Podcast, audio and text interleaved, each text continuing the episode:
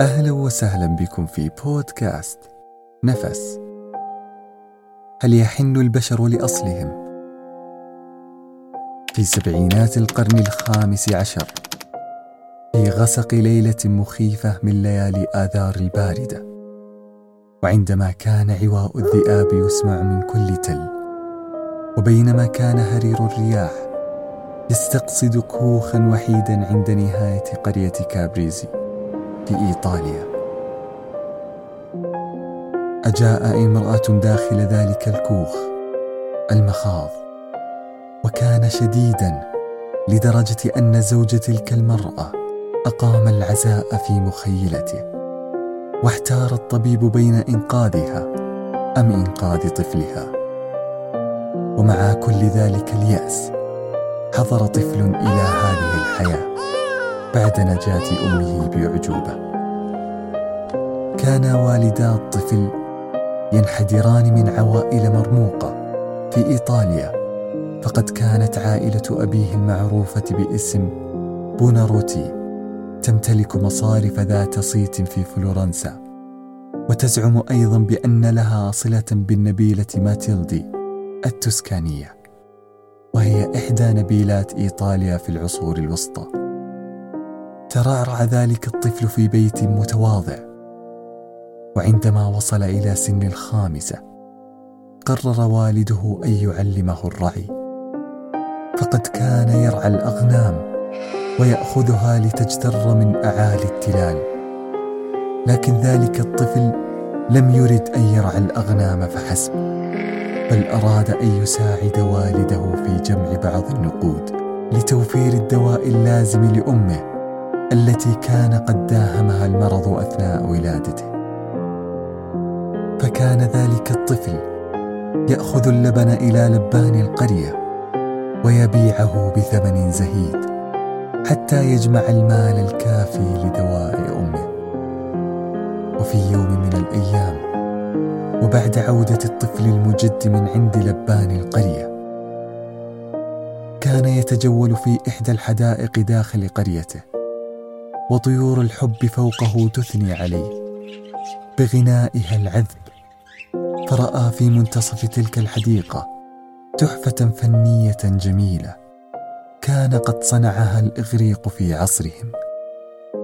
اختفت كل الأصوات حوله وعم الصمت. وكأنه اختلى بتلك التحفة الجميلة مبتعدا عن ضوضاء العالم المحيط. فتساءل بداخله هل من الممكن أن أصنع شيئا بجمال هذا الفن؟ عاد ذلك الطفل إلى أمه ليخبرها عن جمال ما رآه. ذلك الشيء الذي انتصف الحديقة العامة في مدينته.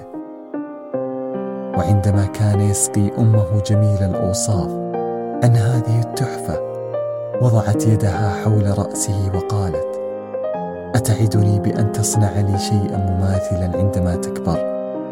فامتلات عينا ذلك الطفل بالشغف وقال بل أعدك بأنني سأصنع تمثالا يخلد للتاريخ.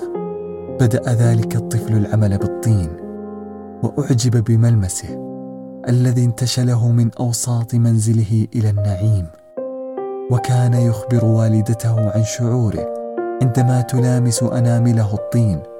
فكانت تقول له أتعلم يا بني أن أصل البشر من الطين. فكان الإبن يتعجب من ذلك إلى أن شعر بأنه يلمس أصله. وبعد مرور سنة واحدة حل الشتاء مجددا ولكن شتاء هذه السنة كان قارسا على قرية كابريز الجميلة. في ليلة شتاء شابهت الليلة العصيبة لولادة ذلك الطفل.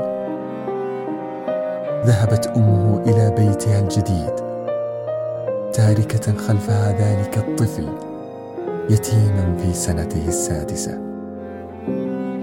أقيم عزاء أمه في كنيسة القرية. وعندما فتش الوالد عن ولده لم يجده بجواره فذهب ليبحث عنه في أرجاء القرية فوجده حول منزله يصنع أشكالا بالطين والدموع كانت تغمر وجنتيه المحمرة من شدة البرد. فسأله والده ماذا تفعل يا بني؟ لماذا لم تحضر رثاء أمك؟